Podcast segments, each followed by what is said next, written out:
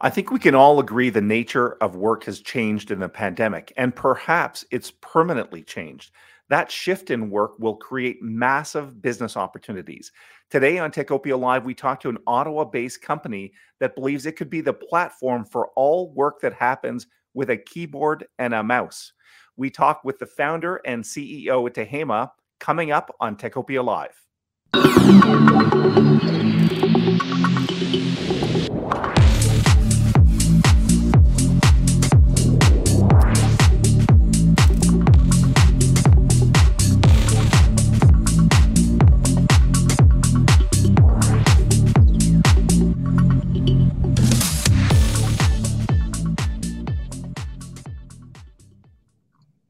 Hello and welcome. I'm Michael Curran from Ottawa Business Journal and Techopia. This is a bonus episode of Techopia Live when we're talking to some of the hottest and most intriguing local technology companies.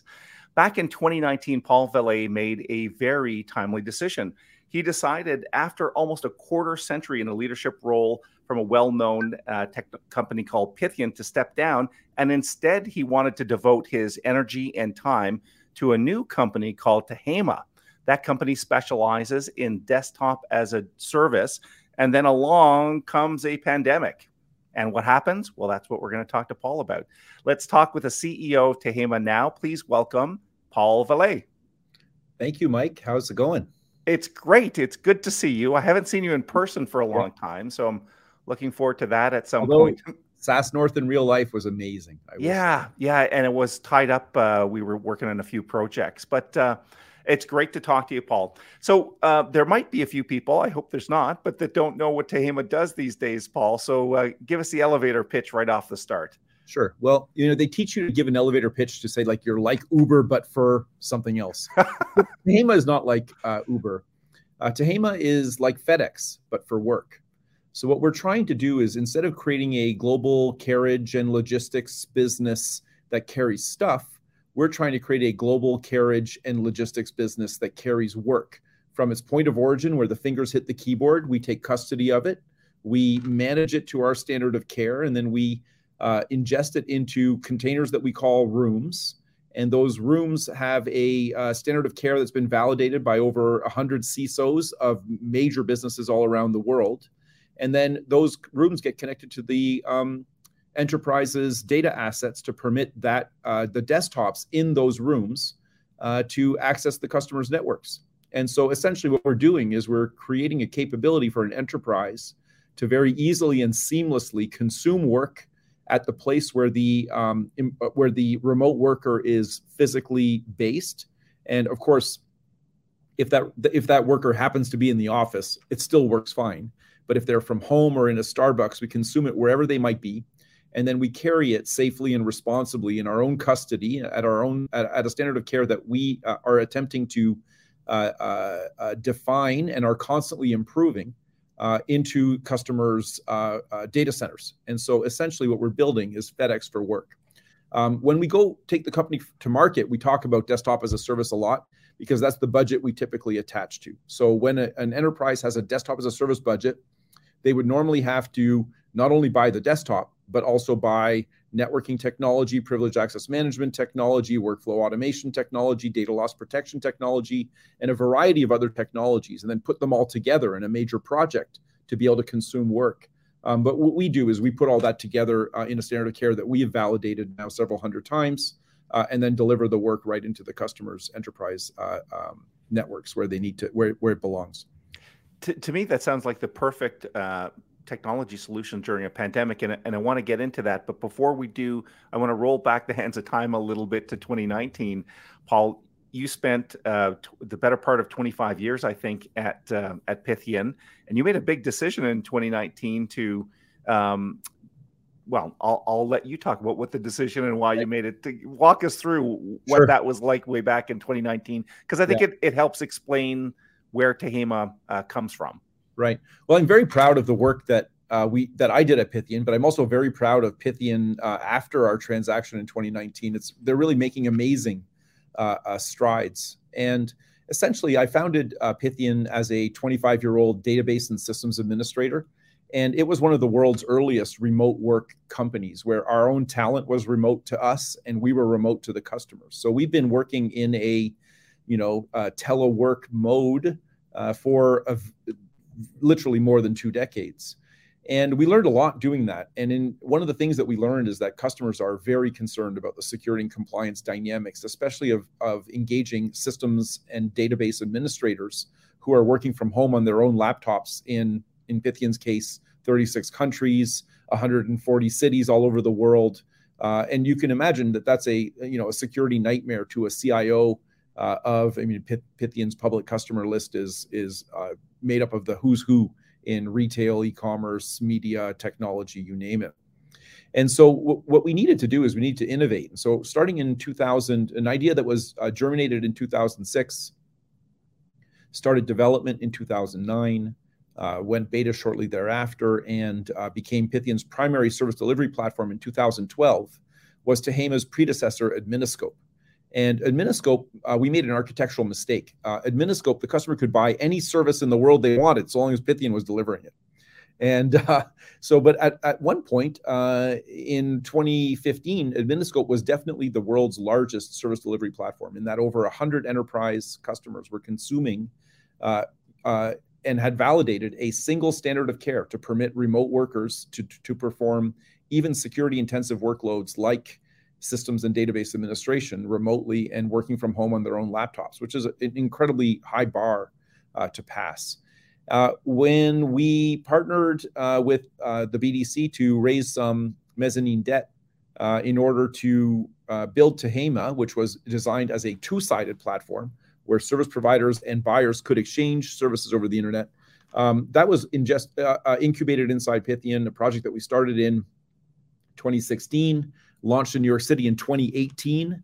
And we soon realized that we were onto something. And even in a pre-pandemic mode, it was starting to become clear that um, you know work was the world's most valuable commodity, for which a internet native platform designed to exchange it had not yet emerged. And it remains that way right now, where pythian uh, where Pythian uh, invented Tehama, and uh, when we did the uh, conjoined twin surgery to separate the businesses in two, uh, in fact, uh, the, the, the company that I founded as a 25 year old remains Tehama Inc.'s parent company.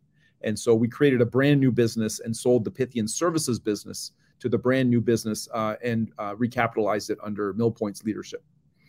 That's really neat. And and as I was mentioning a few minutes ago, like this seems, um, you know, almost like you were looking back way in the mid mid two thousands with a crystal ball as to there's going to be this pandemic and everybody's going to work from home and that trend's going to take I hold and it might last for years.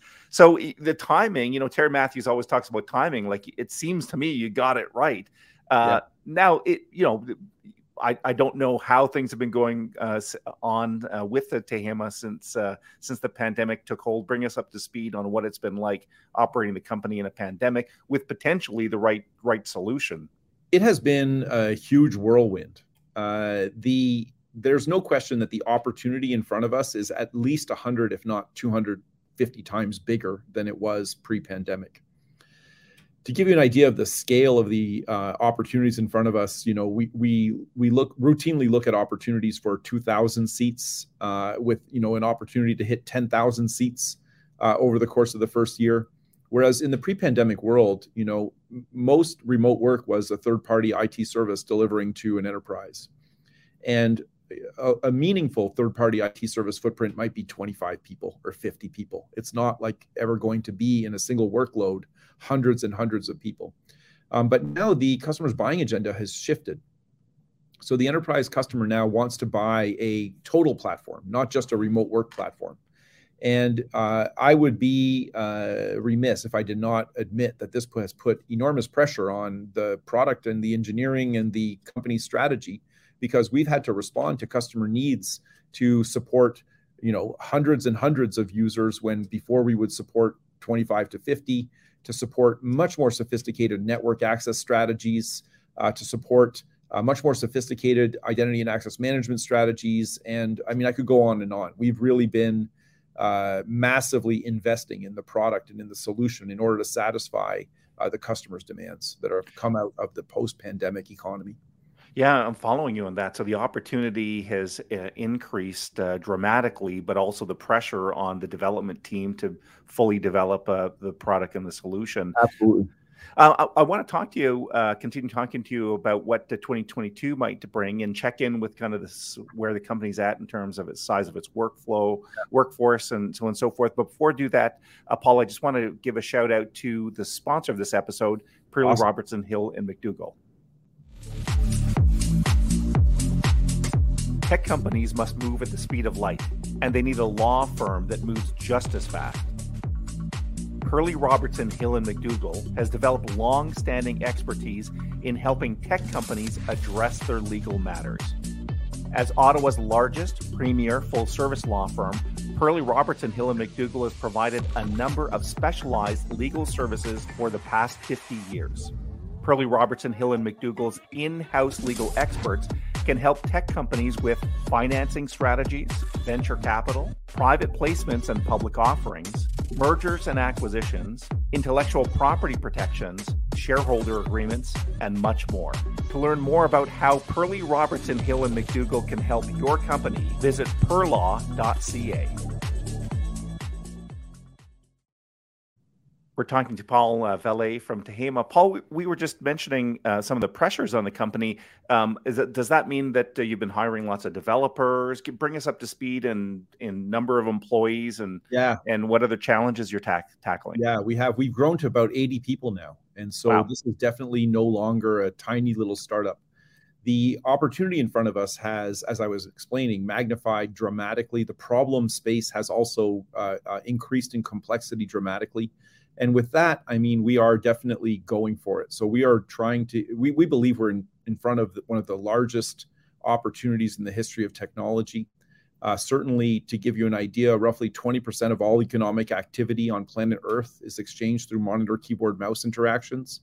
And there is no fedex for this. There is no uh, single business that carries those interactions on behalf of their customers uh, into uh, from point a to point b where it belongs and so every business right now is is stuck in a world where they're building their own custom FedEx. They're buying their own mix and match of desktops and privilege access management and networking security and workflow automation software, putting it together themselves, having to manage it themselves, having to then govern it themselves, having to then audit their governance of it themselves, which is incredibly expensive. And at the end of the day, creates no differentiation at all for their business. Whether you're an airline or a bank, all you can really do is consume your workforce.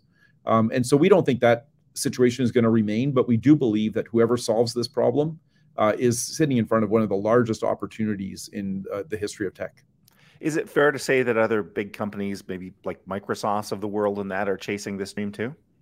Um, well, we we suspect that they are, but the reality is, right now we are not seeing any evidence of that yet. They still seem to be focused on what we would consider supply chain, which is to say, what they're doing is primarily focused on uh, like for example, with Microsoft, uh, they're putting gargantuan amounts of uh, capital behind their Windows 365 strategy.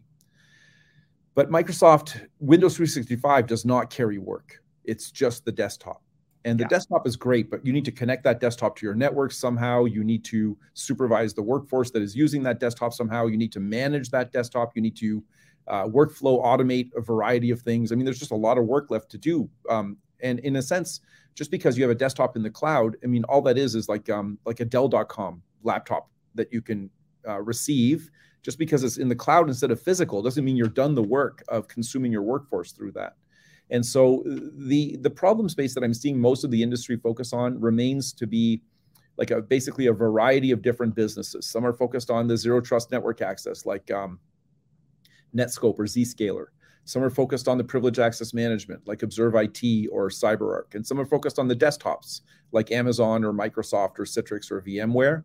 And um, but I, I think we're still the only company that is trying to carry work with custodial responsibility of it uh, from point A to point B. So right now we're still market defining uh, business.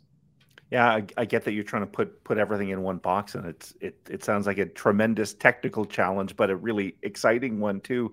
So if we start looking forward to 2022, what might uh, what might the new year bring for uh, Tehama? Well, we are definitely at an inflection point in our business right now, where we are let me put it this way as the opportunities in front of us got gargantuan and huge um, we have been taking very consistent feedback from uh, prospects in those markets. And i'm glad to say that there is not an infinite number of monkeys in this barrel of monkeys and we are coming up on the bottom of the barrel where we are putting the last puzzle pieces uh, in place in order to be able to take on thousands and thousands of, of workers in an enterprise work from home mode. Um, when we when we are in a position to win those deals, we expect our our average deal size to increase possibly by an order of 10 or more. Uh, and so that is something that is uh, going to happen either, I would say, in Q1. Uh, right now, we're shipping the last major component, which is an overhaul of our networking stack. Um, it's actually, if you're interested in this sort of technology architecture, our old networking stack could connect uh, one of our rooms uh, which are kind of like containers for work. Um, we could connect rooms to a single network, and that was appropriate for a third-party IT service provider, which was, let's face it, 80% of remote work pre the pan, uh, 80% of remote work pre-pandemic was exchanged between a third-party IT service provider like Pythian and the enterprise that they were serving. Um, so we were connecting one room to one network. But our brand new networking stack, which is shipping next month, uh, shipping in December, uh, permits us to connect a single room to an arbitrary number of network assets. So, a great example uh, that I'm excited about is the government of Canada has, I believe, 15 or 17 cloud footprints and 30 brick and mortar data centers still. And they want to be able to connect a single desktop to their ent- entire data estate so that the worker can connect once at the edge and then access the data assets that are appropriate for them to get their job done. Um, that's something that our new networking stack can do, and we're shipping it next month.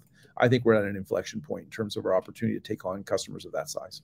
That that's really exciting, and eh, you know, sales and sales and marketing is always going to be a challenge for every company. But are you really just at the last uh, at last chapter of uh, of solving that technical issue, and then you think the orders will come pouring in the door? Is yeah, what so I'm kind of hearing? Yeah, since the beginning of the pandemic, we've two and a half x the business, so it's not like we're not growing well. I mean, the company is growing well. The reality, though, is that I would say the majority, maybe three quarters of that two and a half xing of the business remains in our uh, third party workforce, uh, third party services uh, mode. Okay, so we're talking about enterprises consuming their third party workforce. Great example is Upwork, which is the world's largest free mark, uh, freelancer marketplace but it's also publicly traded. It also has credit card data storage, and it's built by freelancers. So Upworker, Upwork is built by Upworkers, and Upwork consumes many of those Upworkers through Tehama because that's the only way that they can consume security and compliance sensitive engineering workloads from freelancers. And so it's a great example of how you know most of our growth in the past 18 months has been in our pre-COVID wheelhouse um, but we believe that that is changing, like literally next quarter. We believe that we are at the last um, the last puzzle pieces to create a world where most of our growth is in the large scale enterprise work from home space uh, because we've been working to address those customers' needs. And, and maybe just as we wrap up, um, I'm hearing from many local CEOs that talent continues to be a giant issue. Uh, in your Pythian days, you know, you would spread the talent around the globe. Um, is that what is that how Tehama will continue to grow and and I, I imagine you'll continue hiring throughout 2022? Yeah, so I mean, we are definitely uh, the the kind of workplace where working from home was not a problem, right? and uh, we are definitely the kind of workplace where, uh, although the office has been reopened and I'm in the office right now, um, I would say, you know, there's certainly no mandate to have to come back into the office, and we've been hiring talent, the best talent that we can find, where it happens to be. And so, I mean, some amazing new hires. I'm thinking of, for example, we hired someone who, uh, Nabil Youakim, who was the vice president of solutions architecture and product uh, at Citrix for 20 years. And so he is like an insider and, uh, in the uh, remote desktop, virtual desktop space uh, that in, in, incomparably so. And so that kind of talent we will hire where it lives. Um, but we are definitely biasing to Canada for uh, what I would consider rank and file talent, software engineering talent. Like that's where we want uh, to hire talent for sure, is to create this as a made in Canada solution in general.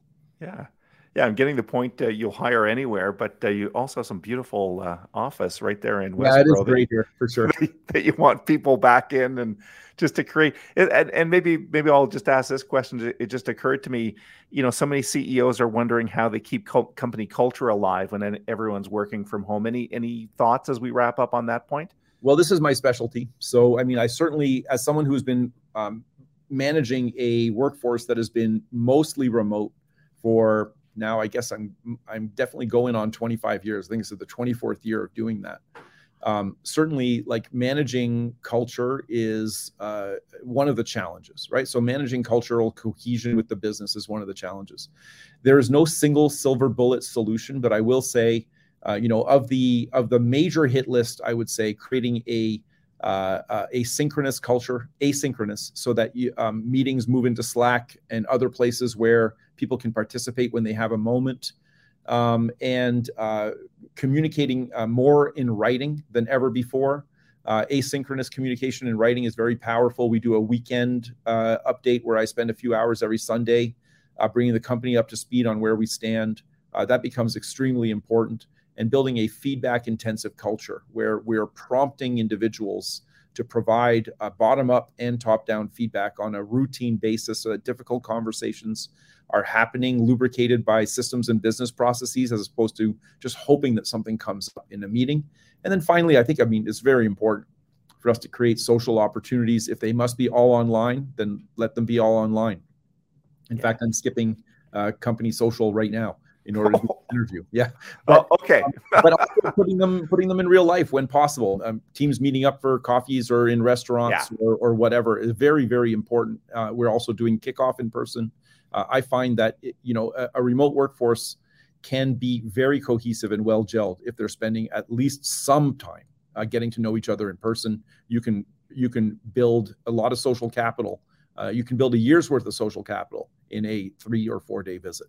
That's really neat. Well, I, I love the point that you've been working on this for 10, 20 years, kind of the remote work. So maybe if you have some time away from Tehama, you can write down a write a book or or do a series of speeches or something, Paul. I'm, I'm sure there, there's definitely a lot of content that fits the mold. Uh, uh, yeah. and I would uh, love if you, you shared a link to some uh, one of our content libraries. Oh, there's a lot of stuff just like oh okay we will well thank you thank you so much listen paul you've been very generous uh, with your time today and you've got a social to get to so we're, we're gonna let you go.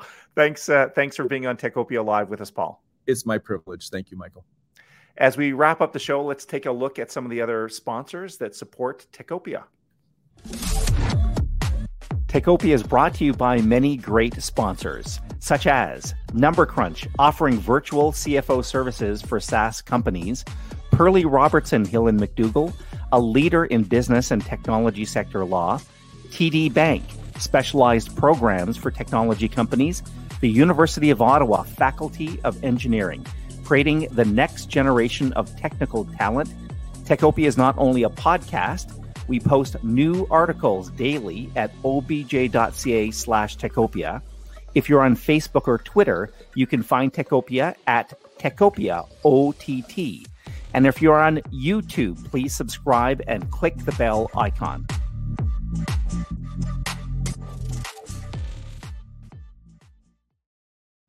A big thank you to Paul uh, from Tehama uh, for being on the show today. It's going to be fascinating to watch the growth of Tehama and, and see if they can realize that uh, dream of remote desktops all kind of bundled into one. Uh, fascinating project that Paul and team are working on. That's all the time we have for this episode of Techopia Live. Thanks for joining us. Uh, on behalf of all my uh, colleagues at the OBJ and Techopia, hope to see you real soon. Stay connected, stay safe. Bye bye.